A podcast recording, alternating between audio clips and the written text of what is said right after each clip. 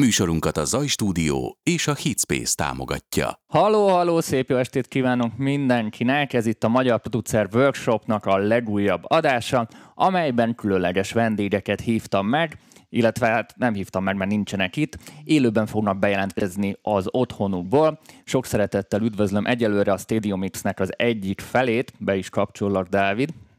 Sziasztok, jó estét!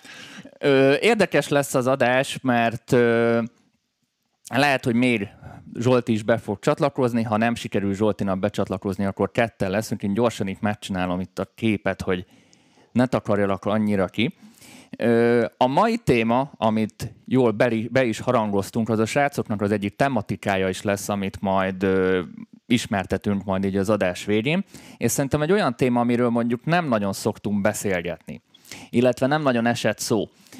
Mégpedig az, hogy mi történik az előadókkal, meg milyen az élet az első sikeres zene után. Rengeteget beszélünk arról például, hogy mennyi idő, amíg eljut az ember a sikeres zenéig, de senki nem beszél arról, hogy mi történik, amikor az első sikeres zene megtörténik, és mi van a háttérben. Persze a felszínen mindenki látja, hogy habzsi, dőzsi, kurvák, kokain, minden van, de valójában azért a valóság nem feltétlen csak ezt jelenti, hanem hogy mi van a zeneipari hátterében, mit él át az előadó, mik az új kihívások, mert minden helyzetnek már vannak a maga kihívásai. Erről fogom beszélgetni Dáviddal, a Stadium Erzből, illetve ha közben Zsolti becsatlakozik hozzánk, akkor Zsoltival is. Hallasz, Dávid, rendesen? Igen, igen, igen, hallak. Szuper.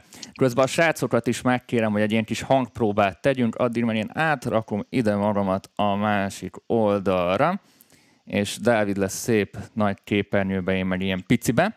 Úgyhogy élő lesz az adás, bármit tudtok Dávidtól kérdezni. Egyszerre vagyunk Facebookon is, és Youtube-on is, úgyhogy sok szeretettel üdvözöljük a Facebookosokat és a Youtube-osokat is. És Facebookon Tomi is hallgat minket, ha minden igaz, úgyhogy Tomi, te is nyugodtan trollkodj bele vagy kérdez bele. Szerintem ettől lesz izgalmas az adás. No, akkor csapjunk is bele. Illetve még annyi ilyen közölni való van, hogy sok szeretettel köszöntjük Dávidékat az MPV oktatói között, mert, mert nemrég csatlakoztak hozzánk, csak jött ez a vírus mézéria, és nem tudtunk igazából erről annyit beszélgetni, úgyhogy mostantól érdemes lesz figyelni az oldalt, mert a srácokkal egyre többet fogtok találkozni így az MPV keretein belül lesznek majd tanfolyamok is, de erről majd kicsit később beszélünk. Tényleg az egyedet kitolom a homlokodról. Jó, köszi. Jó, no, ö, nem is tudom, hogy hol kezdődött igazából a történetetek. Körülbelül 2013-ban volt ez a nagy áttörés, amikor Stadium X néven külföldön az első nagy átütő siker meg volt emlékeim szerint, ugye? Igen, de, de szerintem még talán kicsit előbbről kellene ezt kezdeni. Ugye Zsoltinak volt egy, illetve még mindig van a Muzaik nevű formációja, tehát ezt nem úgy kell elképzelni, hogy mi 2013-ban berobbantunk, hanem ennek azért volt egy tíz éves előzménye neki is, illetve nekem is. Neki ugye a muzaikkal, tehát ő írt Roger Sánchez-zal közösen zenét, Erik Morillóval, és a Hausbergeken belül ugye, ugye a 2000-es évek közepétől, így 2010-ig a muzaik az nagyon-nagyon meghatározó szerepet játszott.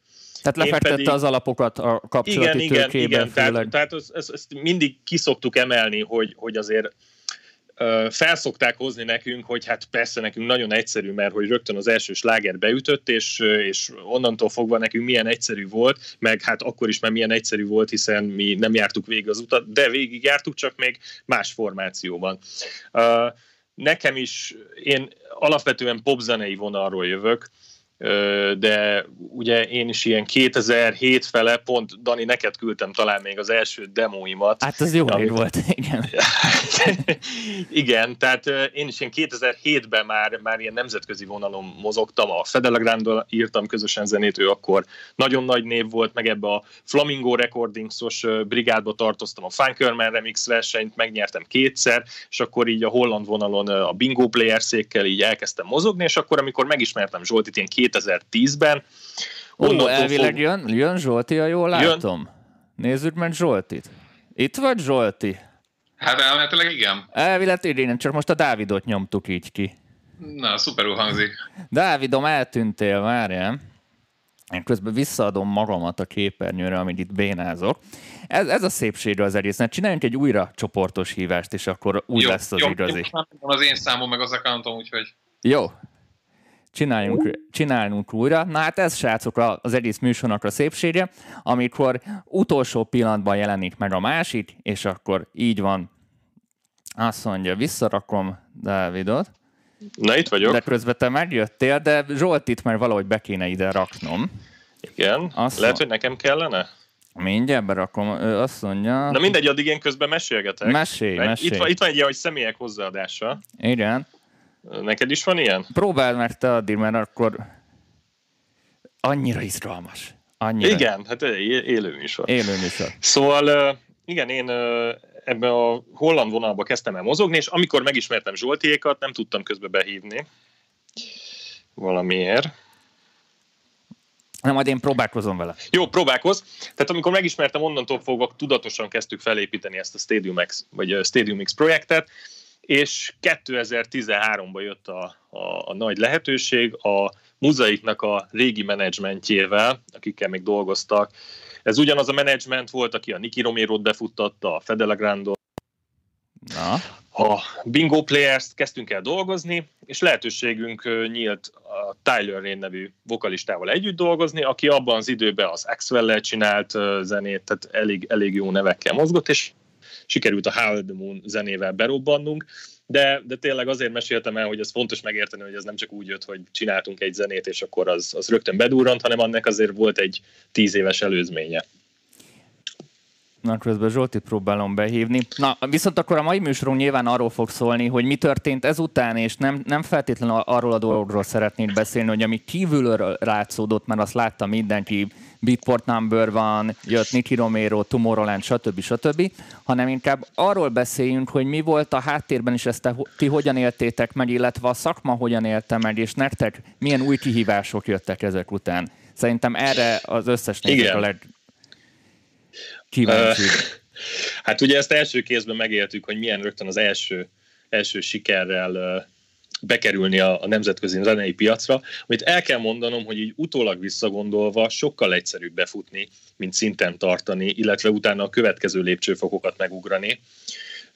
Ennek több, több, több oka is van. Az egyik az, hogy amikor az embernek tényleg beüt egy zenéje, és az, az nem tudom, akár csinál egy 10 millió Spotify meghallgatást, akkor abban a pillanatban olyan felkészültnek kell lenni, mind menedzsment háttérrel, mind következő zenékkel, mind stratégiával, mind, mind social médiával, mind, mind fellépéssel, mind kapcsolati tőkével, hogy amikor küldözgetnek nekem zenéket, mindig megszoktam ezt is kérdezni, hogy egyáltalán, hogyha mondjuk beüt a zene, akkor, akkor utána mi a terv, sokkal nagyobb nyomás fog nehezedni az előadóra, ha, ha tényleg működni fog a zene, mint előtte a, a, a befutás szintjén. Most nem tudom, hogy ez mennyire érthető így. Szia Zsolti! Á, meg, meg, Zsolti Á, Nagyon jó.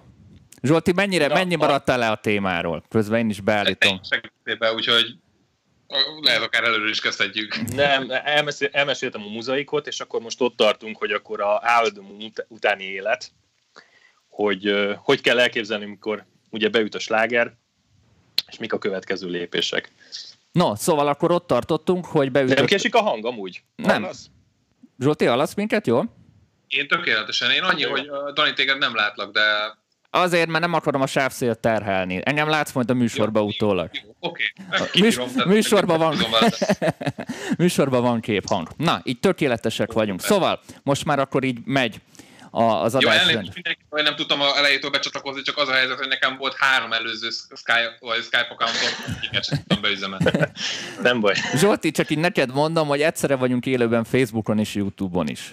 Úgyhogy záporoznak majd a kérdések, úgyhogy a srácoknak írjátok a kérdéseket Facebookon is és Youtube-on is, amiket beszeretnék majd olvasni a beszélgetés másik felébe. Szóval ott tartottunk, hogy igazából... Szóval ott tartottunk, igen. Tehát amikor beüt a zene, akkor nagyon-nagyon felkészültnek kell lenni minden artist.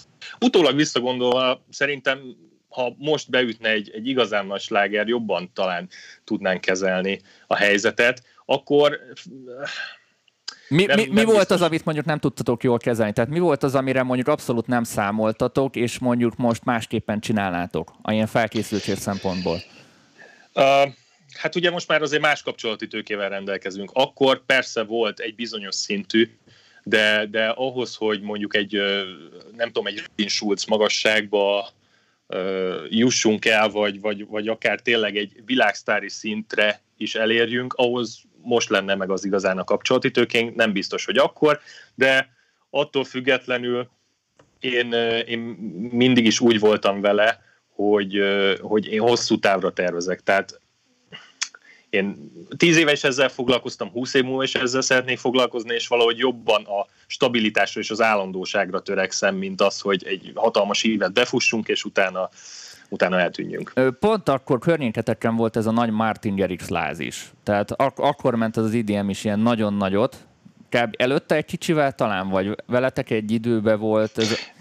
Az, az, az talán elő, előttünk egy kicsivel, ilyen 2013 hú, májusa volt, mi a Howard the Moon az azt hiszem 2014 február, uh-huh. februárjában jelent meg, tehát az, az egy évvel, évvel előttünk volt. Hát igen, igen, ezt a Martin Garrix jelenséget szokták mindig felhozni, hogy Pont hát azért hoztam három fel. nap alatt három nap alatt is lehet csodát, de művelni, vagy a Billie Eilish jelenséget, de, de azért tehát ott is a háttérben a Billie Eilishnál és a Martin Garrixnél is Ah, nagyon sok minden összejött. A, egyrészt a szülők, másrészt nagyon-nagyon jó figura mindkettő, tehát uh, szerethető, uh, jól néznek ki social médián, lehet velük azonosulni, és jókor jött a zene, jó időben, volt kapcsolati tőke, és minden összeáll. De, de ez viszonylag ritka. Na. Meg azért az is nagyon fontos, amit mindenféleképpen ki kéne emelni, hogy tehát a, a produkciót azért próbáltuk úgy pozícionálni, hogy ne essünk bele ebbe a két éves ciklus hibába, mert ugye ez a nagy EDM boommal 2013-2014 az az intervallum, amit a Dávid is mondott, ugye ott nagyon, tehát most megnézzük, nem, nyilván nem szeretnék senkit bántani, hogy nem szeretnék neveket mondani, de ugye ott azért elég-elég sok előadó mostanra eltűnt, akik így tulajdonképpen azt a hullámot lovagolták meg kifejezetten, és így a spektrumot nem szélesítették ki a hangzásukba. Úgyhogy amikor ezt elkezdtük, azért, azért célirányosan mi próbáltunk úgy menni, hogy ne elsősorban az legyen, hogy akkor a Stadium Max ez egy LDM duo, akik LDM zenét csinálnak, hanem hogyha valaki meghallgatja mondjuk az első egy-másfél évben megjelent dalokat, azért ott is próbáltunk minél több ilyen alműfajt, illetve nem ezt a EDM kikkes, hard kikkes, nagyon egyszerű droppos történetet csinálni. Mi volt a legnehezebb pont? Tehát nyilván a, a siker tök jó, gyorsan felgyorsulnak a dolgok, mindenki a barátotok akar lenni, egyre többen keresnek. Mert mi volt a legnehezebb akár szakmailag, így zeneipari szempontból, vagy akár mondjuk a rajongói szempontból. Ezt a kettőt szedjük ketté, mert szerintem ez kettő különböző lesz. Hát én mindenféleképpen azt emelném ki, hogy szakmailag azért óriási nyomás nehezedik rád, nem feltétlenül csak a magad részéről. Tehát azért azt tudni kell, hogy a Dávid is, én elég maximalistának tekintem így ebbe, tehát én ezért is szeretek a Dáviddal együtt dolgozni, meg ezért is dolgozunk együtt már közel tíz éve lassan. Tehát, hogy ő egy, ő egy maximalista ember, én is maximalista ember vagyok, és ezáltal ugye, ugye szakmailag egy borzasztó nagy nyomás nehezedik rád, amit saját magadból generálsz, másfelől meg ugye ott van a kiadói és a menedzsment nyomás, amikor ugye történik veled úgymond egy ilyen, egy ilyen hype, van egy ilyen egy sát, amit így be tudsz dobni a piacra, és akkor onnantól fogva ugye adók olyan elvárásokkal, meg a menedzsment olyan elvárásokkal van felét, amivel borzasztó nehéz lépést tartani. Közben Dávidunk lefagyott. Itt vagy Dávid, vagy fúra lefagytál? Lehet megijedt a kérdést. Le- lehet megijedt a kérdést, és fúra lefagyott. Akkor folytatjuk veled, Zsolti. Igen. Dávidunkat elvesztettük közben. Ja, benne no, na, visszatérjük.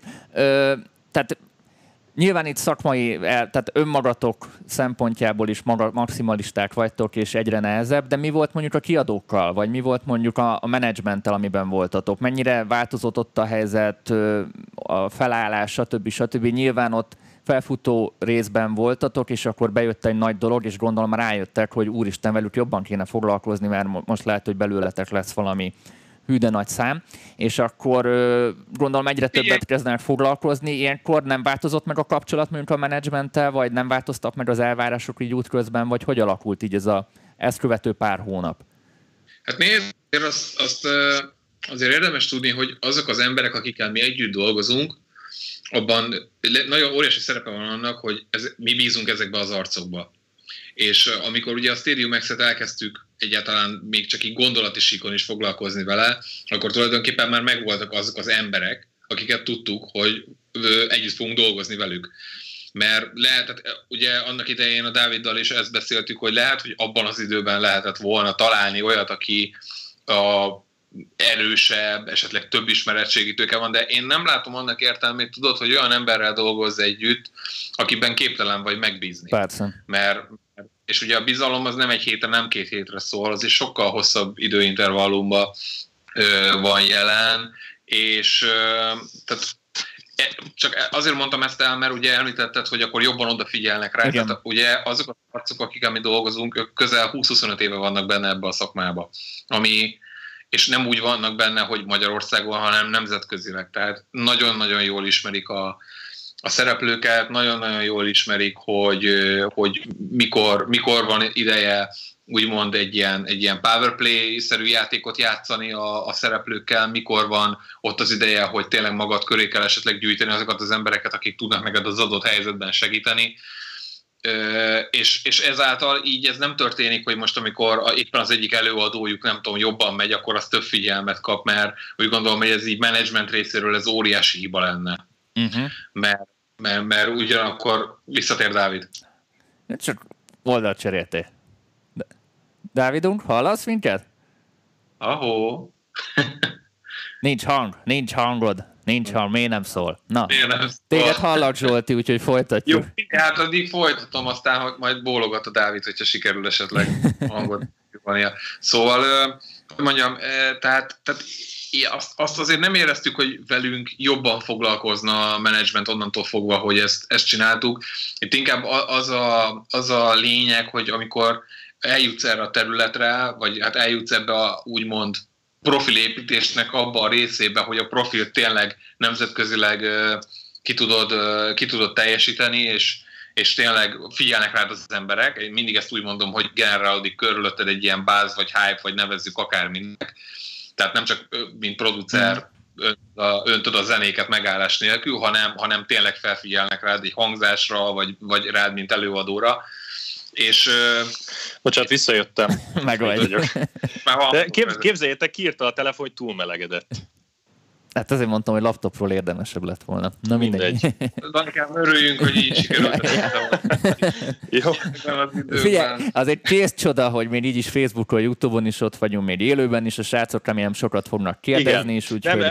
bocsánat, azt hittem, hogy ezt a netmentem, mert közben új lakáson, és ide még nincsen bevezetve, csak mobil net van, de igyekünk. Egyébként, a, amíg elveszítettünk téged, arról beszéltünk, hogy amikor ugye megvolt a megjelenés, akkor, akkor milyen nyomás nehezedett ránk egyrészt szakmai részről, másrészt a kiadó részről, és a Dani mondta, hogy hát amikor ugye a menedzsment látja, hogy valaki egy előadója mondjuk így, így nagyobb figyelmet kap, akkor azzal jobban foglalkozik, de mondtam, hogy ez nem teljesen így van, meg másrészt olyan szereplőkkel, meg olyan emberekkel próbáltunk már kezdetek óta együtt dolgozni, akikben meg tudunk bízni. Tehát Számotokra hogy mi igen. volt szakmailag a legnagyobb kihívás? Vagy akár a legnagyobb, legnagyobb nehézség így utólag visszagondolva? Ami, ami mondjuk nem látszódna semmiképpen kívülről, de ez nektek akkor ide nagy fejtörés volt és mindennapos probléma. Szokták mondani, mindenki a maga szintjén nyomorog. Tehát nyilván a kezdőnek az a legnagyobb problémája, hogy nem futott be ergo, mert nem érte el azt a sikert, és amikor elérte azt a sikert, hogy a Dávid is az elején fogalmazott, hogy akkor meg bennmaradni nehéz, és új kihívások jönnek, teljesen más problémák, mint előtte. Mondjuk volt ilyen esetleg, ami teljesen ilyen újfajta probléma volt? Nem is problémának mondom, inkább kihívásnak. Én csak egyetlen dolgot mondok, aztán utána a Dávid is belekezdett, de én tapasztaltam, az az volt, hogy a, tehát egyrészt mi nem akartuk saját magunkat ismételni a hangzásba, viszont onnantól fogva, hogy csinálsz egy hangzást, amiről megismernek téged az emberek, azonnal elkönyvelik, hogy te az vagy, az a, az a hangzás. És valahol a kiadók is ezzel így vannak, és nagyon-nagyon nehéz ebből utána kitörni. Viszont ismételni meg, tehát ugyanazt nem akarják kiadni, viszont azt meg nem akarják, hogy más csinálják. Tehát a ilyen 22-es csapdája így. Kicsit. Igen. Igen. Tehát, ez azért nagyon-nagyon nehéz volt ebből így kiverekedni magunkat. Én úgy gondolom. Tehát nyilván akkor itt a közönség elvárása, meg a, meg a kiadóknak az elvárása, itt, itt mindig bent tartott egy ilyen kis komfortzónába, amiből meg nehéz volt kimenni tulajdonképpen ez a, ez a lényege. Igen, igen. Meg tehát nekem talán a legnehezebb összehangolni a zeneírást a turnézással. Ugye abban az időben, amikor nem tudom, februárban megjelent a zene, ez úgy nézett ki, hogy rá két hónapra már egyfolytában utaztunk, és onnantól fogva azóta is egyfolytában utazunk, és ezt a, a workflow-t átalakítani, tehát hogy amit megszoktam, nem tudom, 5-6 éven keresztül, mert persze voltak itthoni fellépések, meg minden, de, de ez egy teljesen más életmód, amikor, amikor hónapokig egy, egy, egy társ öltözöl, és, és, a, és nem a saját nem ágyadban otthon, vérzed, igen. Nem a saját ágyadban alszol, nem is vagy annyira kipihent, nem, nem ismered a, a stúdiót, ahol dolgozol, nem azok a hangfalak vannak, akkor a laptop az, az persze jó, jó, jó, de azért annak megvannak a határai, és, és, és nem úgy ír az ember zenét. Ehhez még hozzájön ugye egy borzasztó nagy megfelelési kényszer, hogy hát egy ugyanolyan vagy még jobb zenét kellene írni, Nekem, nekem az az időszak volt talán a legnehezebb, aztán utána valahogy így, így megpróbáltam, megpróbáltam ezt így, ezt az egészet így, így magam mögött hagyni, és tényleg azt csinálni, amit szerettünk, de, de ez, ez tényleg, ez az első sláger utáni időszak, ez a legnehezebb, és ha erre valaki nincsen mentálisan felkészülve, nem véletlenül hasonlnak el azért a produkcióknak a, a jó nagy része az első, első zene után, és hát akkor... csak inkább görcsölésbe, hogy ugyanazt a szintet tudják hozni. Hát meg, meg, ugye, meg ugye azt ne felejtsd el, hogy a Dávid is mondta az utazást, tehát teljesen másképp írsz akkor zenét, meg teljesen másképp gondolkodsz, teljesen másképp vagy, vagy kreatív, hogyha szombat-vasárnap kipihened magad, nem tudom, elmész moziba a barátokkal, aztán vasárnap este lefekszel, hétfőn felkelsz 8 órakor, bemész a stúdióba, és akkor nekiállsz dolgozni. Meg teljesen más az, amikor leszállsz a fogalmunk nincs milyen időzónába, érted, a jetlagtől azt se tudod, hogy hol vagy, még cseng a füled, még, még tényleg azt nem tudod, hogy éhes vagy fiú vagy, vagy lány, és akkor, és akkor még kreatívnak is kell lenne, tehát azért ez így egy, egy elég nehéz fázis, de egyébként például ha megnézed azokat az arcokat, akik így keményen utaznak, tehát nem véletlenül van mögöttük egy csapat, aki egyrészt nyilván odafigyel arra, hogy, hogy ö, mentálisan, mentálisan ott tudjanak lenni, másrésztről meg ott van egy csapat, akik segítik őket, akár, akár coproducingba, akár masteringbe, akárhol, és a, a csapatot nem feltétlenül úgy értem, hogy emberek, akik ott vannak velük, hanem a csapat ott van, amikor ott van a internet meg, meg ahol lenniük kell. De amúgy David Gettával pont dolgoztatok utána, ról, róluk tudunk egy kicsit ilyen csapatjelleggel beszélni? Pont beleláttatok szerintem azokban a munkálatokba, és lesz egy kis kulisszatitok is a srácoknak. Persze. Egyébként nekem a legnagyobb tanulság az elmúlt tényleg 6-7 évben a David Gettával való közös munka volt, ahogy ahogy átlátja a munkafolyamatokat, persze nem feltétlenül görcsöl a gép előtt, hogy most hogy keverje de ki a lábdobot. De nem is az a dolga nyilván az ő De nem is az a dolga, hanem egy, én azóta se láttam senkinél, talán, talán még a Robin Schulzéknál ilyen átfogó Uh, nem. Ő, ő a szószoros értelmében tényleg producer. Átlát minden munkafolyamatot, tudja, hogy, hogy a, a, az emberein mi az erőssége, azt szerint osztja ki a munkákat, tehát ott, ott egy dalkészítés, az úgy működik, hogy dolgozik, nem tudom, három producer csapat csak a droppon.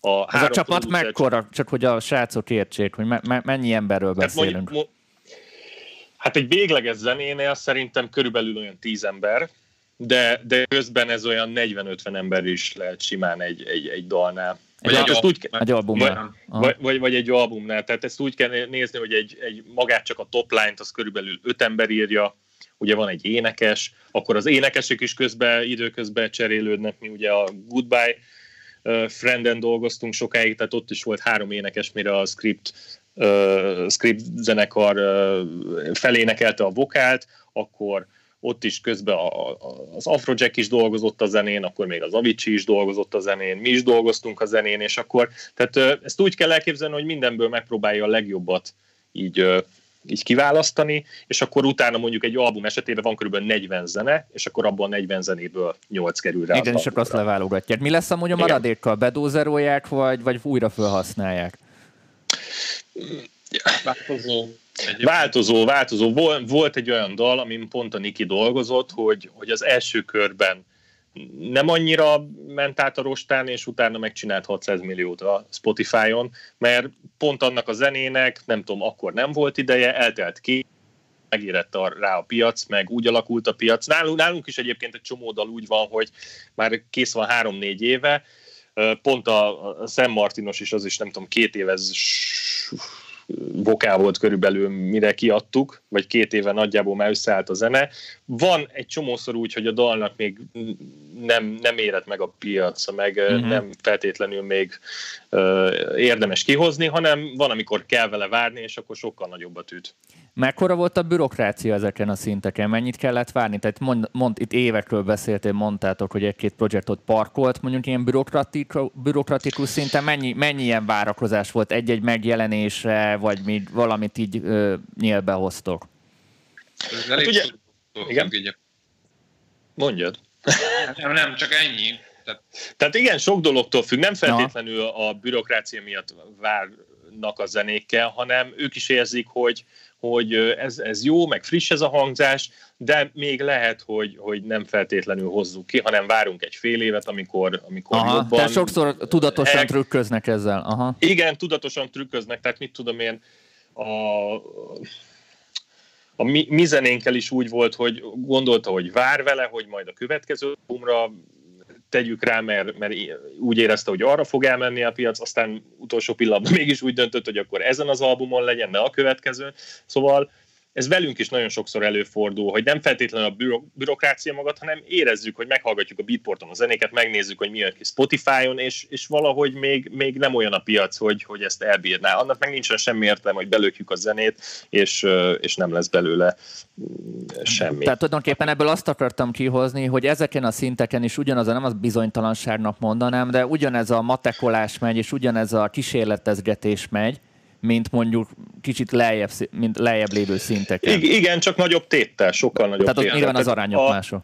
Persze, pont, tehát pont, a, a, igen. Nem, csak hogy pont azt akartam mondani, amit a, amit a Dávid is mondott, hogy azért mivel óriási a tétje ezeknek a dolgoknak, tehát azért gondoljunk bele, hogy egy ilyen kolabnál, ahol olyan állistás előadók működnek közben, meg, meg tényleg a legjobb producerek dolgoznak azon, hogy egybe legyen a zene. Tehát a timing az egy, az egy nagyon-nagyon kritikus pont hogy, hogy tényleg az a zene az mikor, hogy lesz elsütve, az hogy fog működni, az milyen területeken fog tudni menni, tehát az, az, az esetleg egy ö, spanyol ajkú részen fog tudni működni, vagy mondjuk mm-hmm. az, mhm. egy, az egy klubosabb hangzás, inkább Európában meg Angliában tudod majd pozícionálni, tehát, tehát itt ez azért hallgatók millióiról, vagy akár százmilliókról beszélhetünk, ami nem elsősorban abban mutatkozik meg, hogy most egy dalnak, abban is, hogy egy dalnak milyen lesz úgymond a szerzői jogi bevétele, illetve a hallgatottság utáni bevétel, de ugye, hogyha mondjuk egy dal nagyot megy egy bizonyos régióba, arra kapásból föl lehet húzni egy 10-15 állomásos turnét. Uh-huh. Tehát azért ez nagyon komplex és nagyon bonyolult így ebből Igen, a meg, meg ami a fő probléma, tehát hogy ezeken a szinteken nem tehetik meg azt az előadók, hogy egy, egy dal megbukik. Tehát, ott, ott tehát akkor itt már ilyen tudom, jellegű ha, nyomás is van. Aha. Tehát, hogy már ilyen jellegű nyomás is van, például nem tudom, ilyen Robin Schulz szinten, tehát az, ő nem teheti meg azt, hogy 5 millió hallgatják meg Spotify-on a zenét, és nem 150 Mert nyilván neki az nagy visszaesés. Tessék? Nyilván neki az egy nagy visszaesés után az előző Persze, képest, és, és, és, az... és, ha csinál egy 5 millió zenét a 400 az alkupozícióban, és azért itt nagyon-nagyon kemény pénzeken vagy pénzektől tudnak elesni, akár egy turné alkalmával. Ha megcsinál valamelyik előadó egy, nem tudom, tizede hallgatást, mint az előző zene, akkor már lehet, hogy ott már kikerül valamelyik line mert hogy már akkor ő már nem, annyi, nem akkora név éppen, tehát nagyon-nagyon sok múlik ezeken a zenéken. Pont az elmúlt fél évben figyeltem meg azt a jelenséget, hogy az előadók inkább nem hoznak ki zenét. Mint csak, hogy hibázzanak.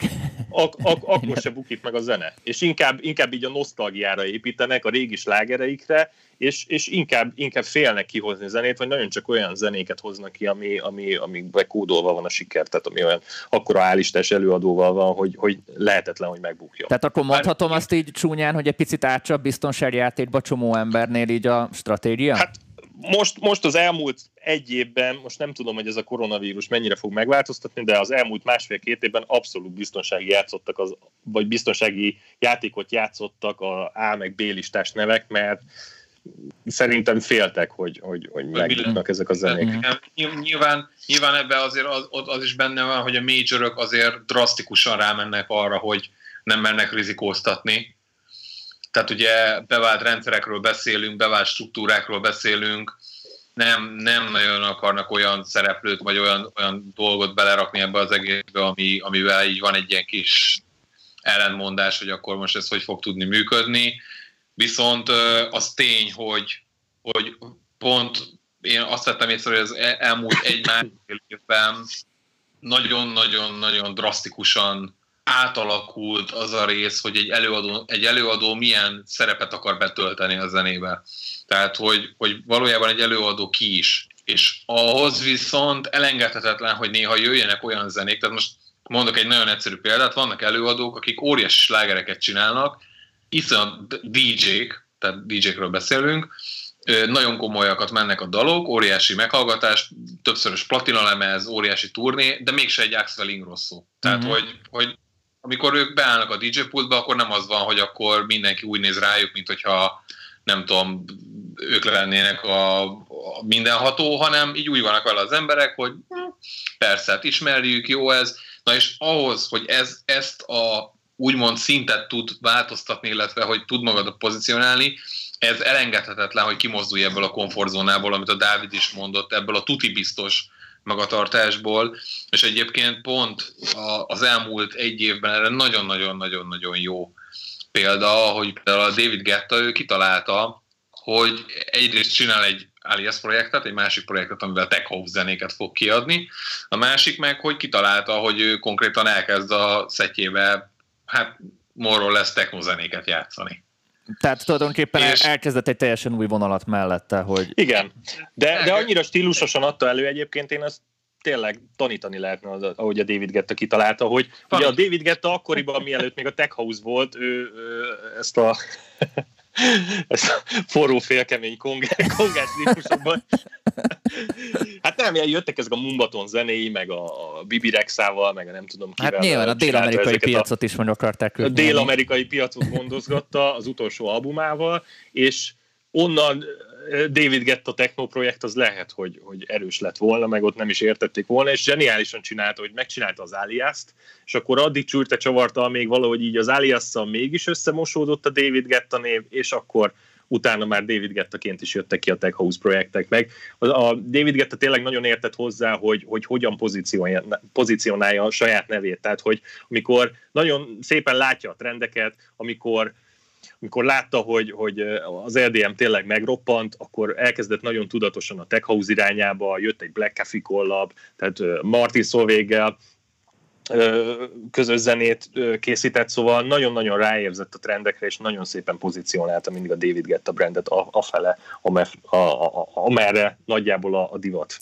Köz, közben a nézőinek mondom a YouTube-osoknak, meg a Facebookosoknak, hogy írjátok a kérdéseket a srácokhoz, mert az utolsó 20 percben be fogom őket olvasni, és szembesítem velük, úgyhogy nyugodtan írjátok. Nekem egy mondat nagyon megragadt, amit a Dávid mondott még az elején, mint Zsolti, nem te voltál. Valami olyasmi volt, hogy igazából nem befutni nehéz, hanem mindig meg kell kérdezni az embertől, hogy van-e terve, hogy mi a terve arra, amikor összejön az egész, és mit kezd ezzel az egésszel. Ez kb. valami hasonló példa lehet, hogy oké, hogy meggazdagszik az ember, de mit csinál akkor, amikor meggazdagszik, mit csinál azzal a pénzzel? Most picit visszakanyarognék, és kettőt is kérdeznék, hogy nektek volt amúgy tervetek arra az esetre, még a Howlett a sikere előtt, hogy mit fogtok kezdeni mondjuk ezzel a sikerrel, ez az egyik, illetve hogy ti mit mondanátok mondjuk azoknak, akik mondjuk ezt az utat szeretnétek bejárni, hogy miket érdemes mondjuk így végig gondolni, hogyan érdemes mondjuk ilyen hosszú távon egy ilyen dolgot megtervezni. Uh, tehát akkor az első kérdés az az volt, hogy fel voltunk-e készülve. Hát Igen. Én, én 23 évesen nem voltam felkészülve, megmondom teljesen őszintén. Én most érzem, hogy ha most tényleg, akkor tehát e, itt az elmúlt hat évben most már annyit kikupálottunk, meg, meg láttuk az üzleti modelleket, meg azért jót tett ez a nemzetközi tapasztalat, hogy most sokkal jobban tud, én legalábbis nem tudom, Zsolti nevében nem akarok beszélni, én sokkal jobban tudnám kezelni mind a, mind a stressz részét, mind pedig a tervezés részét. De tehát am, akkor a második kérdésre visszatérve, tehát igen, a tervezés a legfontosabb, hogy milyen, mik a, mik a távlati célok, vagy milyen, hova szeretné bepozícionálni magát az adott előadó, mert tehát nincsen azzal se probléma, ha valaki azt tervezi el, hogy ő klub DJ szeretne lenni, és klubokba szeretne játszani, és support szeretne lenni, mert, mert az is egy tök szép út, és, és és annak is megvan a helye, és annak is megvan a piaca. És azzal sincsen gond, ha valaki, valaki zenészként szeretne mondjuk akár nagyobb karriert befutni, csak, csak fontos az, hogy, hogy tudjuk mi, és ahhoz teremtsük elő a feltételeket. Menedzsment szinten is, kiadó szinten is, és hát ami a legfontosabb zenei szinten. Zsolti, valami kiegészíteni való? Hát lényegében elmondta egyébként a Dávid a dolgokat, én annyit tennék azért hozzá, hogy tehát, tehát terv, az, minden, az, az, az tulajdonképpen minden olyan dologhoz kell, ami nem non-profit alapon működik. Tehát, tehát ez egy vállalkozás azért tényleg ezt tisztázunk. Igen, tehát ez ugyanúgy, ez ugyanúgy egy vállalkozás, itt ugyanúgy rizikóztatni kell, ugyanúgy vállalkozóként gondolkoz. Nyilván persze tök jó, hogy azt csináljuk, amit szeretünk, bár szerintem ezzel a vállalkozóknak azért moral lesz többen vannak így, hogy így van, csinálhatják, amit szeretnek, de ez, ez sajnos ez kevés. És, és, és mondtad ezt, hogy, hát meg, hogy meggazdagszik az, aki, aki, aki mondjuk így, így begorítja a tutit.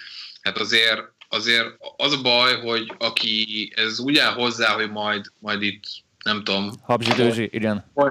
Folynak a milliók és ömlik a pénz, meg a fény, meg a csillogás, azt el kell keserítenem, mert az a helyzet, hogyha ezért, e, tehát így mész neki a dolognak, akkor valószínű, hogy nem fog sikerülni. Hát tehát meg, a, meg a költségek is nő, nőnek ezzel. Igen, tehát maga a zeneipar szerintem a legrosszabb üzlet, amiben, Igen. hát nem per pillanat, mert per pillanat pláne, de, de úgy az elmúlt öt évben valaki, tehát ha ezt valaki a pénzért csinálja, úgy nagyon rövid uta, vagy vége lesz a történetnek.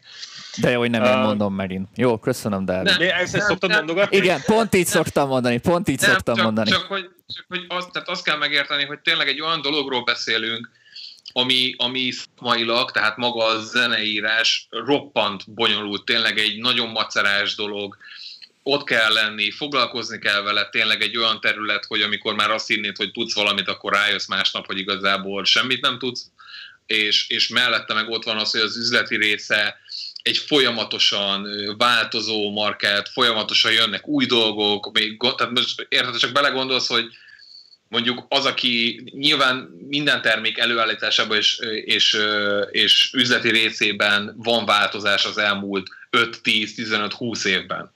De mondjuk az, hogy a zeneipar mind ment keresztül az elmúlt csak 5 évben, tehát gondolok itt mondjuk az új platformokra, gondolok itt arra, hogy a zenék hogy kerülnek értékesítésre, a streaming, oly akkor hányféle streaming oldal, és a többi, és a többi.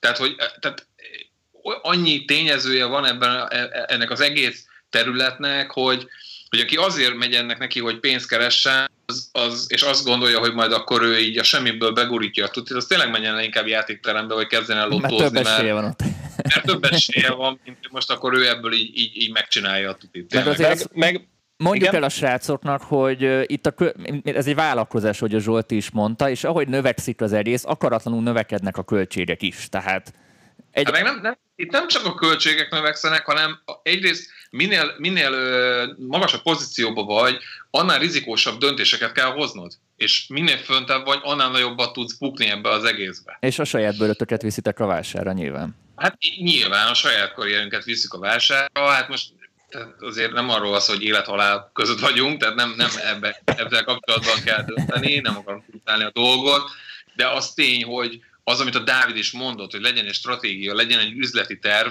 ami nem a következő négy hónapra szól, hanem mondjuk a következő két évre, ami jelen esetben a zeneiparban a két év, az, ahogy az előbb is mondtam, két év alatt olyan változások történnek, hogy csak kapkodjuk a fejünket, hogy úristen, mi van. Főleg most. Tehát azért, azért eléggé ott kell lenni, hogy, hogy mit Igen, én, én is pont azt akartam mondani, hogy itt a zenei piacban az a legnagyobb probléma, hogy a tudás nagyon gyorsan elavul. De fél éven belül elavul a tudás. És én nem tudom, mondták, hogy az informatika ilyesmi, de még szerintem ott is azért fél évig releváns egy információ. Most nem. Tehát akár gondolunk egy megjelenés dátumra, tehát mit tudom én, egy, egy fél éve még péntekenként volt érdemes zenéket megjelentetni, most már inkább a csütörtök, mert hogy a Spotify úgy alakított a, a, a playlist kiosztást, és, és ilyen apróságokon nagyon-nagyon sok tud múlni, hát, hogy, hogy... Tulajdonképpen már tech cégek uralják a zeneipart, és szinte már nem kiadók. Tehát itt beszélünk a Spotify-ról, az Apple-ről, stb. stb. És a, kiad, és a kiadók már kezdenek lassan háttérbe szorulni. Alkalmazások vannak, streaming szolgáltatások vannak, tehát itt teljesen átrajzolódott a piac az elmúlt pár évben. Hát átrajzolódott még azért az túlzás lenne mondani, hogy ők uralnák ezt az egészet, tehát azért... Ez picit túlzás nyilv... volt valóban, de, de már nagyobb szerepük van, mint mondjuk 15 igen, éve. Igen. Én azért mondom, hogy tehát itt, hogy, ahogy a technika meg az egész terület változott, meg fejlődött, itt nagyon-nagyon sok szereplő jött be a képbe, amíg, amíg és egyébként pont, pont erről is állítottunk össze egy anyagot, hogy, hogy tehát megérteni azt, hogy hogy jut el valaki ez a zene. Tehát ezt, amikor, amikor így beszélünk róla, az, az teljesen más, mint amikor ezt látod így papíron levezetve, meg leírva, hogy itt kik azok a szereplők, akiken keresztül megy egy zene, amíg eljut a felhasználóhoz, vagy a hallgatóhoz, aki fogja és meghallgatja a Spotify-on a playlistbe. Na, majd erről fog szólni a tanfolyamatok is, amiről majd úgyis beszélni fogunk. Ö, erről is. Igen. Jönnek, jönnek a kérdések, úgyhogy nem akarok ennek így a útjába állni. Ö, lesznek egyszerűbb kérdések, lesznek bonyolultabb kérdések. Jankovics Imi kérdezi YouTube-on, mennyire volt nehéz eljutni a Tomorrowlandig? Csak így pár mondatban. hát uh,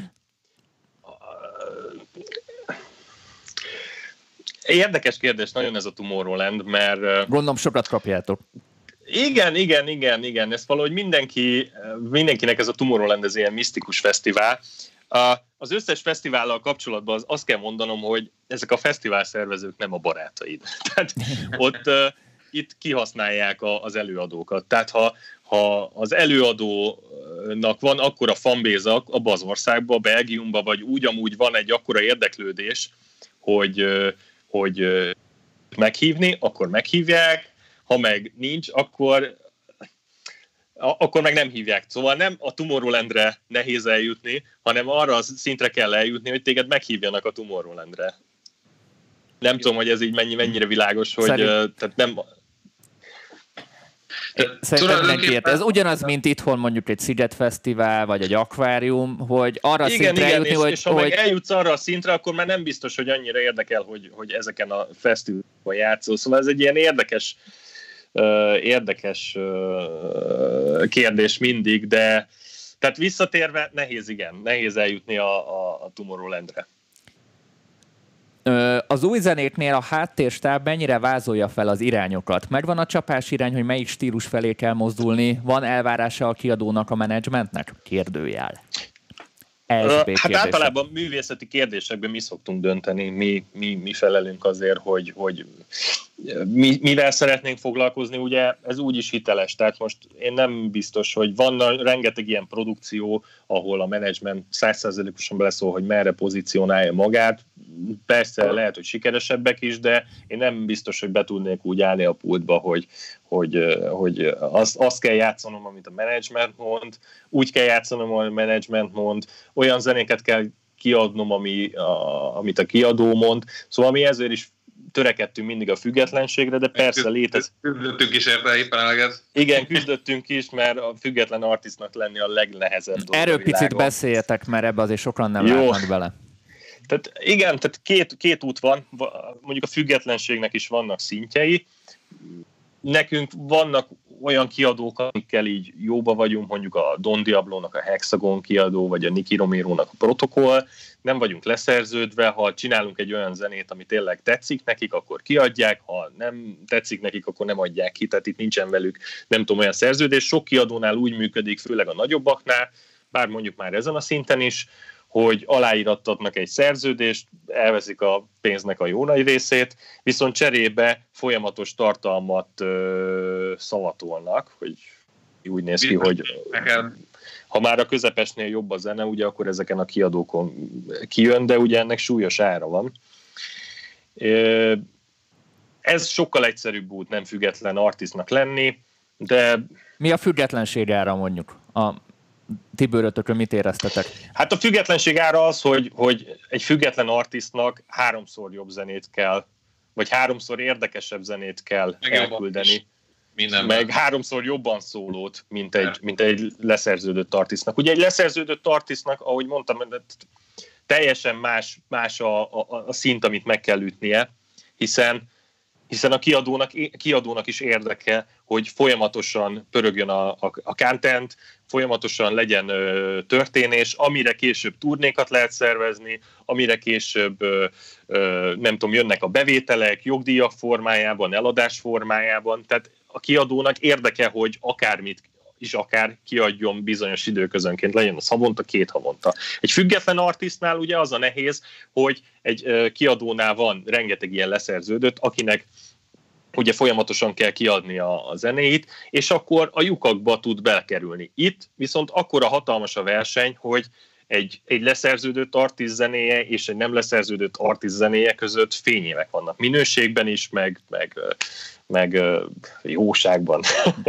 Volt olyan pont, amikor titeket is, nektek is felajánlották ezt mondjuk valami hasonló szerződést? Vagy ezeket kerültétek, ezeket a, a, a fajta munkákat, munkákat ezeket Na, a nagyon, nagyon sokszor. Most, mostanában már nem, mert ugye már mindenkit visszautasítottunk ilyen szerződést, és mostanában nem, de az elején persze az összes, összes kiadó, aki, akinek kijössz, rögtön ezzel kezdik, hogy akkor itt a lehetőség, uh, szeretnél élni vele, vagy nem de gondolom Utána... azért itt azért elhúzzák rendesen a mézes madzarot, tehát ott azért... Persze, persze. Hát persze, én... tehát az, azért azt meg kell figyelni, hogy az idősebb artisztok, akik már mondjuk benne vannak egy tíz éve, akár egy, vagy, vagy akár már egy öt éve, ott azért már nagyon-nagyon kevés leszerződött artiszt van. Általában itt a, főleg a Martin Gerix jelenség miatt nagyon-nagyon sok artist leszerződött, ugye akár egy spinninhez, mert, mert gondolom ez volt a, ez volt a mézes madzak. Az, az hogy... volt a mézes madzak, hogy hát figyelj, te nem akarsz emberek millióinak a kedvence lenni, és, és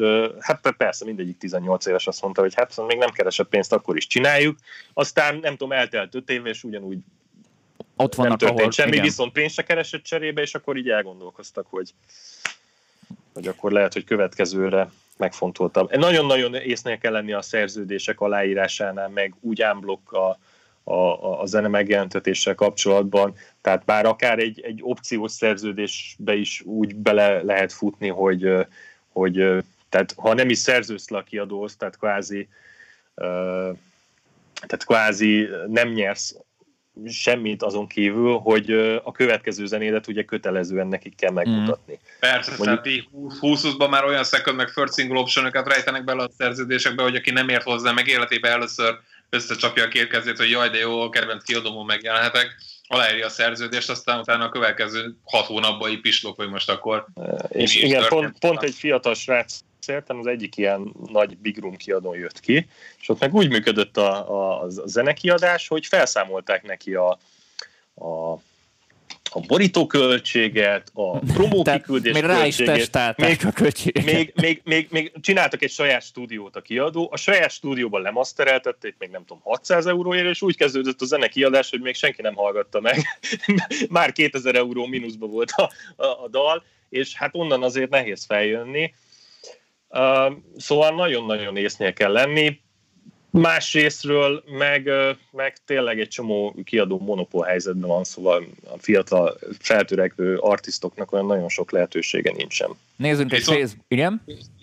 Még nem, én csak annyit még hozzátennék, hogy hogy a Dávid is mondta, hogy nyilván független, független artistként azért, azért jobban tud irányítani a dolgokat, viszont nehezebb pozícióban vagy, és ami miatt egyébként valójában a legesleges legnehezebb pozícióban vagy, hogyha küldesz egy zenét a kiadóhoz, már úgy, hogy ismerték ez az ilyen dart, tehát általában nem így szoktunk ö, zenéket küldeni a kiadóknak, hogy a promo e-mail címükre akkor elküldjük egy sziasztok, ahol hát, hogy, hogy ugye, ha le vagy szerződve, ott kapsz egy guidingot.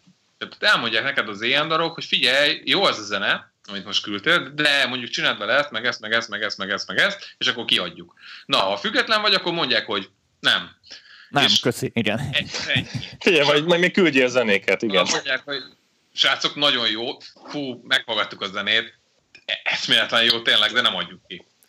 Igen. És ezt, ezt el kell fogadnom, most ott nem mész bele abba a beszélgetésből, hogy miért nem adjuk ki, mert már tudjuk, a Dávid is tudja, még én is tudom, hogy dolgozik bennünk a 15 év tapasztalat, és akkor tudjuk, hogy most akkor ez valójában... Nem, nem, nem rossz ez a zene, de lehet, hogy inkább egy saját artista megcsinált. Hogy... Ja, ja, ja, ja. Igen. Igen. Vagy, vagy, vagy ilyen is van. Nem akartam, nem akartam kimondani, de Dávid is mondta a lényeget. Közben Kántor Tibornak köszönöm szépen a donétet YouTube-on. Nézzünk Facebookról egy kérdést. Martin Gerix a kiadójánál nagyon sűrűn dobja ki a zenét. Ő arra megy majd, hogy ötből egy majd nagyon üt. Illetve csinált egy hés stúdiós komplexumot ahova a producerek pénzért mehetnek, egy ilyen gazdag, sikeres ember miért nem segít kisebb előadóknak lehetőséget adni stúdió szinten? Ez ilyen teoretikus kérdés szerintem. Mi a véleményetek róla? Hát Hát itt attól függ, mit, mit, mit, mit nevezünk segítségnek, mert már relatív azért, nyilván. A, a, azért mondjuk, igen, tehát a Martin Garrix egyrészt most így hirtelen nincs nálam a Beatport meg a Spotify, de szerintem egy darab dalt nem ad ki a saját kiadóján, ha jól emlékszem, ő a ő Majoron jön neki a zenék, csak annyi a... Tessék? Az Epic, Epic Amsterdamon jön neki úgy a Martin Garrix uh-huh. szingülök, ami tulajdonképpen egy ilyen Sony Music divízió valami, akármi, nem tudjuk, hogy pontosan. Igen, tehát ott, ott annyi, annyi, a, annyi a közös dolog a Stemmed Recordings, hogy hasonló a borító talán. Aha.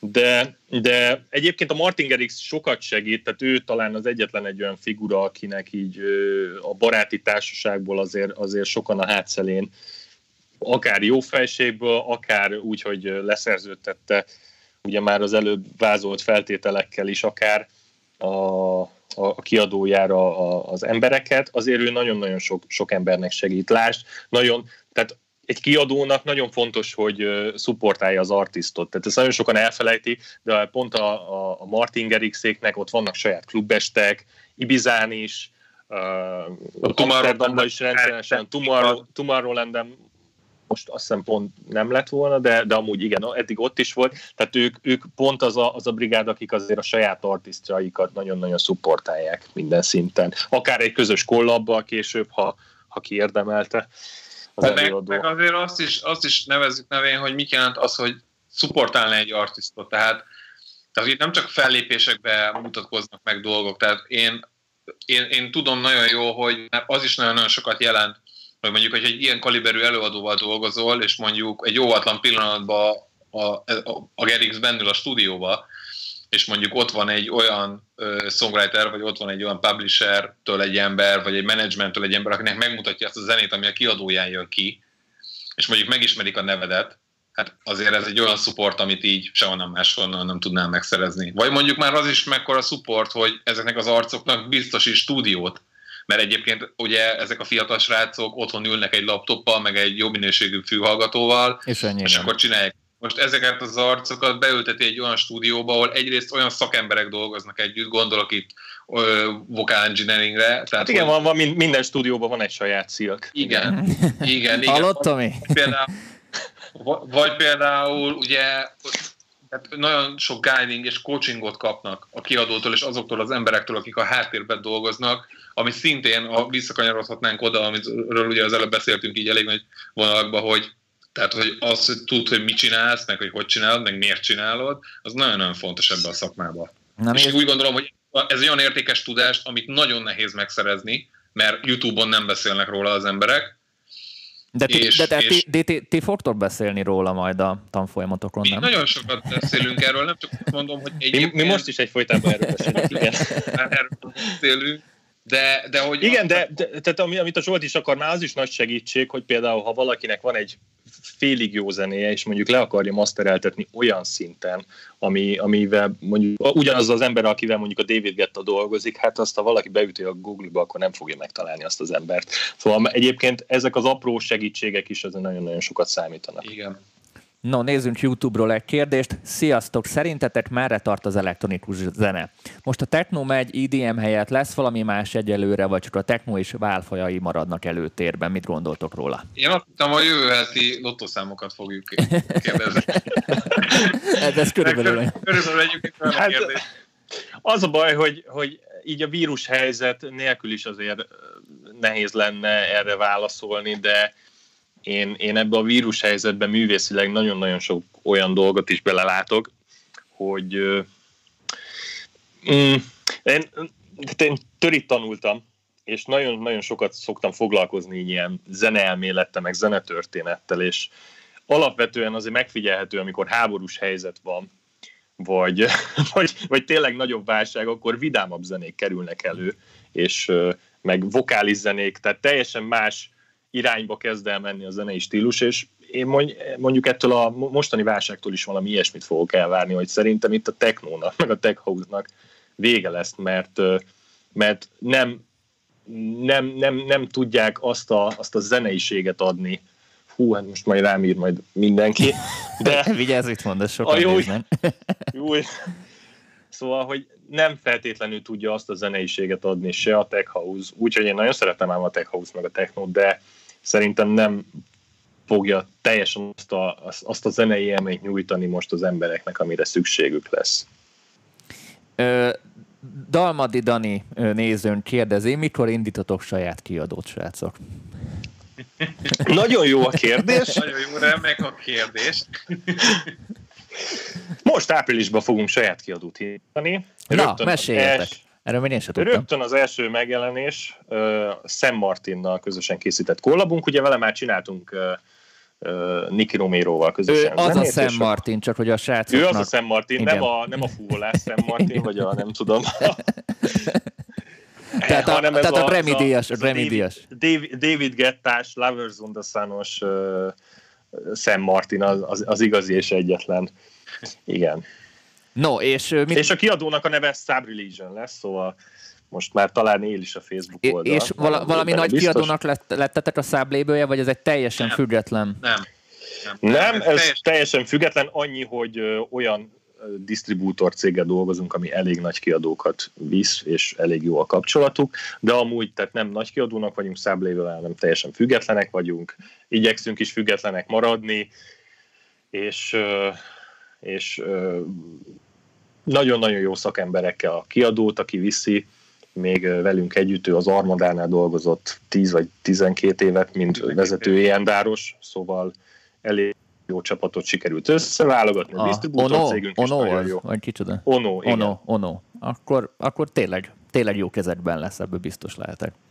Igen, az Armada is nagyon jó kezekben volt az Ono mellett, meg, meg nagyon jó előadókat is futtatott fel a kiadó által abban az időszakban, szóval Úgyhogy hát akkor gondolom várjátok a demókat. Igen, nagyon várjuk a demókat, szóval ha bármilyen Annyit szeretnék kérni, hogy bootlegeket, meg remixeket, meg, meg nem tudom, mes, mesapokat, azokat nem annyira szeretnénk, viszont eredeti ötletet, saját zenét, legyen vokális, legyen, legyen kevésbé vokális, instrumentál dallamos, tehát mindent nagyon-nagyon szívesen várunk. Pont itt kérdezik, milyen uh, stílus kb. ami mehet hozzátok, csak hogy kb. Hát határoljuk ez, be. Amennyire ezt be lehet határolni, most tudom, nagyon nehéz a kérdés. Nehéz. Drum and bass nem biztos, hogy ki fogunk adni, abból is, ha érkezik egy nagyon jó, arra is nagyon nyitottak vagyunk, de leginkább house, ez az új vonalasabb progresszív house, ami a régi progresszív house is egyben, tehát ez a 2008-as Jody Wisternoff, Way Out West, azokat, az, Global Underground, azokat nagyon, nagyon vágyjuk. House zenék, de egy-kettő szofisztikáltabb EDM zenét is várunk. Na, srácok, hát adott a, adott a labda, elég magasra dobták most a Stadium Access fiúk.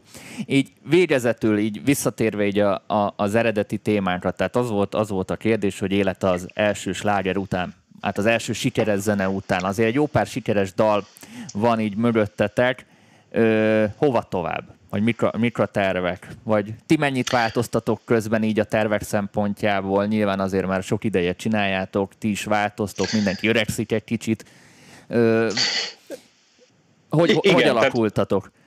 Tehát, most már, ha jól emlékszem, vagy jól számolom, akkor 6-6 vagy 7 éve vagyunk folyamatosan most már uh, Stadium X-ként turnézásba, zenekiadózásba. Nagyon érdekes egyébként, mert sokan még mindig a, a Háldumunnal azonosítanak, ami nagyon érdekes, mert azóta volt egy, egy csomó olyan zenénk, ami sikeresebb is volt, mind rádió supportban egy csomó országban, mind Spotify hallgatásban, tehát mondjuk a, a Love You Forever, amit fél éve adtunk ki körülbelül, az, az most, most lépte át a 10 milliót Spotify-on, ami azért már így elég, elég, elég szép szám. Még a Howard Moon se tudta ezt megugrani, vagy akár ott volt a So Much Love, de még rengeteg zenék megugrott a Howard Moon, mégis mondjuk Magyarországon itt valahogy a Howard Moon kapcsán azonosítanak minket.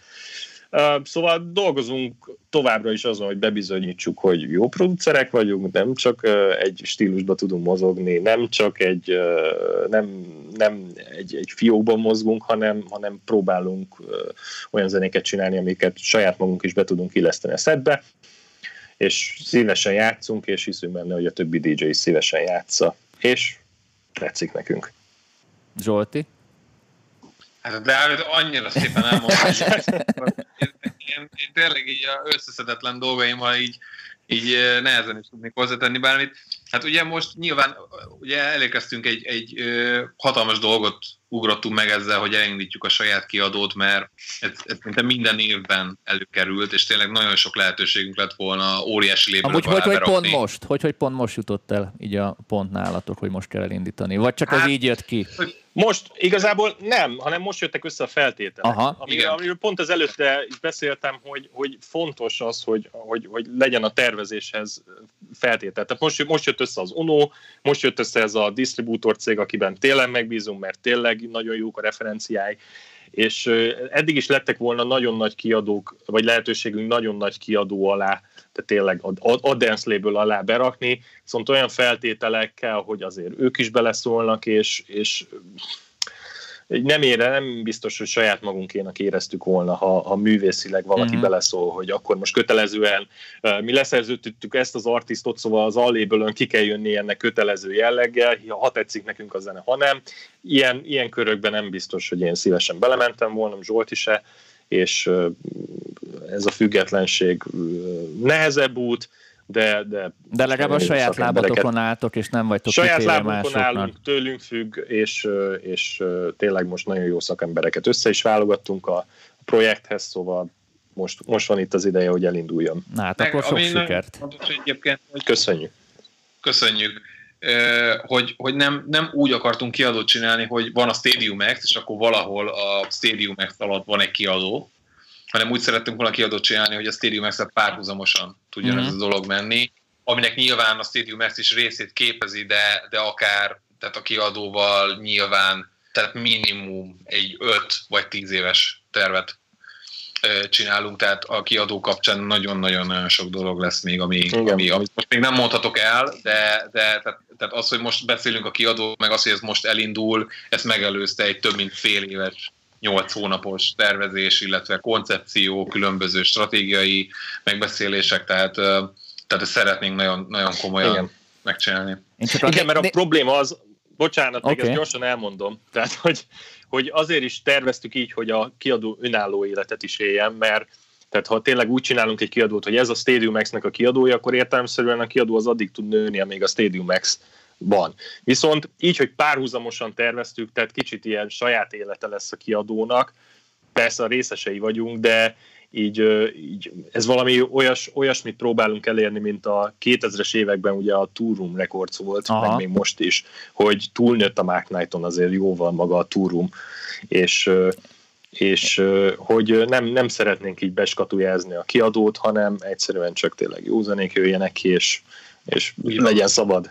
Így van, a, a, a Dávid is mondta, hogy egyébként, tehát, tehát ha meg, megnézed, hogy az első megjelenésük egy Sam Martin collab lesz, és nem azt szeretnénk csinálni a kiadóval, mint egyéb, most nem akarok megbántani senkit, de azért elég sok előadónak van már kiadója, ami úgy működik, hogy egyébként kiadják a tuti zenéket a nagy kiadókon, a többi meg, ami nem kellett senkinek a, a saját lépben. Tehát hanem mi pont fordítva szeretnénk csinálni, tehát a legerősebb zenéket szeretnénk a saját kiadóan, most például... Hú, ezt remélem azért csak nem hallgatják. nem, tehát hogy, hogy, hogy ugye nyilván egy Sam Martin kolabbal azért bármikor oda mehettünk volna házalni tényleg egy, egy A kategóriás dance kiadóhoz, és örültek volna tényleg, hogyha hozzájuk visszük ezt a zenét, de, de ezzel is pontosan azt szeretnénk megmutatni a, az embereknek, meg a többi producernek, hogy ez, itt azért egy sokkal komolyabb dologról van szó, mint arról, hogy a vakvilágba elkezdjük kilődözni a zenéket, és akkor ami, ami lesz, ami lesz, tehát, ö, hanem, hanem tényleg nagyon komolyan fölépítjük, nagyon komoly emberekkel dolgozunk együtt, nagyon komoly csapattal, és próbálunk minél, minél, minél több ö, energiát, időt és, és szeretetet belerakni ebbe az egészbe. Na én a srácoknak mondanám, akik nézik az adást, hogy látjátok, hogy a Stadium Access fiúk mögött mekkora tervezés van, és én, is mindig ugyanezt szoktam mondani, mint a Dávidi meg a Zsolti, hogy meg kell tervezni a dolgokat jóval előre, mert másképpen ez nem fog működni. Tehát ilyen adhok jellegű dolgok nem igazán működnek a zeneiparban, főleg a profin szeretnénk csinálni, és Dávidék a legjobb példa erre, hogy med- meddig, meg mennyi ideig terveznek dolgokat, mert sokszor mennyire fontos ezeknek az időzítése, úgyhogy tök jó, hogy ezt így szóba hoztátok. Ö, így a végére nem is tudom még, hogy mit akartam. Itt írják, hogy nem szarra gurigálnak a Stadium Access fiúk. Hát így van. A kiadó itt YouTube-on is jelen lesz, gondolom lesz YouTube csatorna, lesz minden, ami kell. Persze, persze kérdezik itt YouTube-on. Én már nem is húznám tovább az időtöket, inkább így a végére csak picit arról szeretnél beszélni, illetve üdvözölni titeket. Most itt van a Zsolti is, végre az elején még nem volt, hogy sok szeretettel üdvözöljük a srácokat így a MPV oktatói között, mert hamarosan jelentkezni fognak ők több ízben is, a VIP csoportban is fogunk velük beszélgetni, illetve lesz rájuk teljesen személyre szabva egy ilyen kis tanfolyam féleség, ha itt visszaáll minden, ahol konkrétan ezekről a dolgokról fogtok beszélni, tematikában rendezve, stb. stb. Úgyhogy ha valakiket majd érdekel, akkor figyeljétek majd a kiírásokat, mert hasonló okosságokat fogtok megtudni a srácok kurzusain is, ugye? Igen. Tök jókat igen, írtatok igen. amúgy, tehát így nagyjából már megvan a tematika. Igen, igen, hát ugye én három évet azért eltöltöttem egyetemen így felnőtt képzés, képzéssel, és tehát meg azt szeretnénk, hogy, hogy ezt a tudást, amit így az elmúlt 6-10 évben felhalmoztuk, igazából tényleg ez egy olyan tudás, ami, ami a frontvonal, frontvonalról uh, egyenesen, egyenesen érkezik, és, és igen, igen, és, és szere, szeretnénk felvértezni ezzel a, ezzel a ifjú producereket, hogy, hogy ne, ne kövessék el azokat a hibákat, amiket akár mi is elkövettünk, vagy még nagyon sokan elkövettek rajtunk kívül, és, és tényleg nagyon-nagyon fontos tervezési feladatokra szeretnénk őket megtanítani, illetve hogy, hogy, hogy a, a céljaikat lássák világosan, és, és hogy a, ahhoz tudják, hogy mik a fel, milyen feltételeknek kell eleget tenni. Illetve ezeknek gondolom a realitásai. A környezetük. Igen, meg a, meg a realitásokkal is ezeket. Bár, tehát nek, engem is nagyon sokan kinevettek, mert én 19 évesen kitaláltam, hogy én addig nem nyugszom, amíg a Beatporton első nem leszek. Mindenki mondta, hogy de, hagyjuk már ezt, hogy Beatporton valaki első lesz, főleg magyar. Szóval, hogy, hogy a realitások azok, azok persze tisztába kell lenni velük, de, de olyan azért még nem volt, hogy a, valaki sokat foglalkozik vele, akkor annak ne lenne látszatja. Itt inkább egyébként az, az a leglényegesebb része ennek a dolognak, hogy megtan- szeretnénk megtanítani azokat a arcokat, akik eljönnek erre a kurzusra, hogy hogy lehet tudatosan dolgokat csinálni, és tudatosan elérni szinteket, ami tulajdonképpen egy óriási rakéta ebbe az egészbe. Tehát nagyon-nagyon sokat tud segíteni abba, hogy, hogy mondjuk időintervallumokba honnan, hová tudsz egy. Igen, igen, tehát a karrierutat ezek a tanácsok azért lényegesen le tudják rövidíteni. Egy bónusz kérdésre a végére aztán hagylak ja. titeket. Engem mindig ezzel szoktak nyaggatni, úgyhogy most én teszem föl nektek, kíváncsi vagyok, hogy ti hogyan látjátok. Szerintetek mi kell ahhoz, hogy legyen egy világsztárunk Magyarországról. Ti látját, benne vagytok a kinti dolgokban, és látjátok, hogy hol úsznak el a dolgok. Szerintetek hol lehet a, a, a megoldás, vagy mi lehet a megoldás, vagy miért nincs, mitől lehetne, stb. stb. Ezek mindenféleképpen kell hozzá. Tessék? Nem, azt mondtam, hogy mondom, ez a képzés mindenféleképpen kell hozzá. De nem, nem tehát nem, nagyon, nem, nem, nagyon tehát ahogy a, talán a Martin Garrix-et tudnám ezt felhozni példának, vagy egy Billy eilish ha lesz egy olyan fiatal lány vagy fiú, aki, aki tényleg kiné, most ez rosszul hangzik minden, de a kinézet is nagyon fontos, Hát fog... show businessről beszélünk, szóval... Igen, tehát mondjuk az angolja is olyan lesz, hogy tényleg anyanyelvi szint közelében van, az nagyon-nagyon fontos lenne, és ami a legfontosabb, hogy nemzetközi legyen a produkció, mert tehát itt a magyar produktumoknál ugye már ott kirúgják szegényeknek a lábát a minőségnél egy csomó, csomó esetben. Meg, meg ami a legfontosabb, és a magyarok nagyon elfelejtik, a csapatmunka.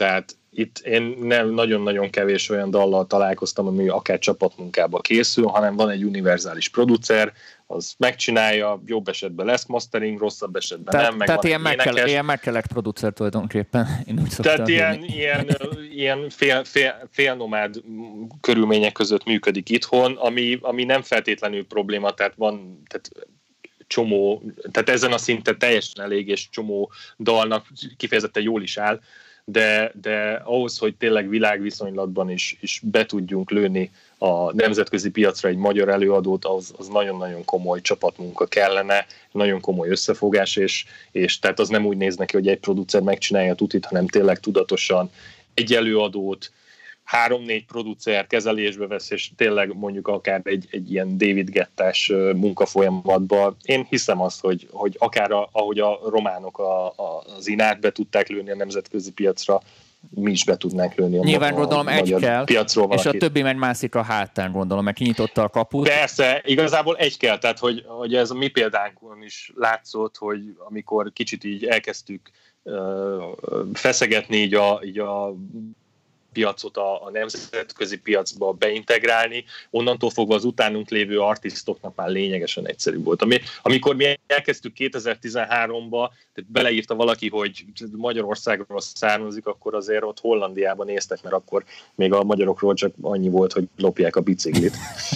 és és tehát ott azért nagyon-nagyon komoly munkák munkánk volt nekünk is benne, hogy azért felépítsük, hogy igen, Budapest létezik, Magyarország létezik, írnak itt is elektronikus zenét az emberek, és aztán, aztán a következő artistoknak már azért lényegesen egyszerűbb volt így a, ugyanazokon a kiadókon is akár megjelenni, ami nekünk az elején. Így van. Így van. Meg egyébként, ami, ami másik, ami nagyon-nagyon fontos, hogy mindenféleképpen fognak hozzá olyan szereplők kelleni, akik uh, tisztában vannak a, a, ennek az egész üzletnek a működéséről, a szereplők működéséről, illetve arról, hogy, hogy egyáltalán mit, hogyan lehet bárkiből bármit teremteni, vagy létrehozni, vagy segíteni, hogy, hogy létrejöjjön, és egyébként, amikről beszélgettünk, ezeknek a folyamatoknak az ismerete, ez nem, tehát most itt viccel, viccelődtem az elején, amikor feltetted a kérdést, ez nem elsősorban arról szól, hogy majd itt valaki egyedül megváltja a világot, de viszont ha tisztában vagy ezekkel a dolgokkal, és ismered ezeket a dolgokat, akkor azzal is tisztában vagy, hogy kikhez kell oda menni, és milyen embereknek a szobán, tehát, tehát kinek számíthatsz a tanácsára, kinek kell megfogadnod a tanácsát, és ez nagyon-nagyon sokat segít. És nyilván ezzel ellentétben rögtön tudod, hogy kihez nem kell menni, el, és kihez fölösleges.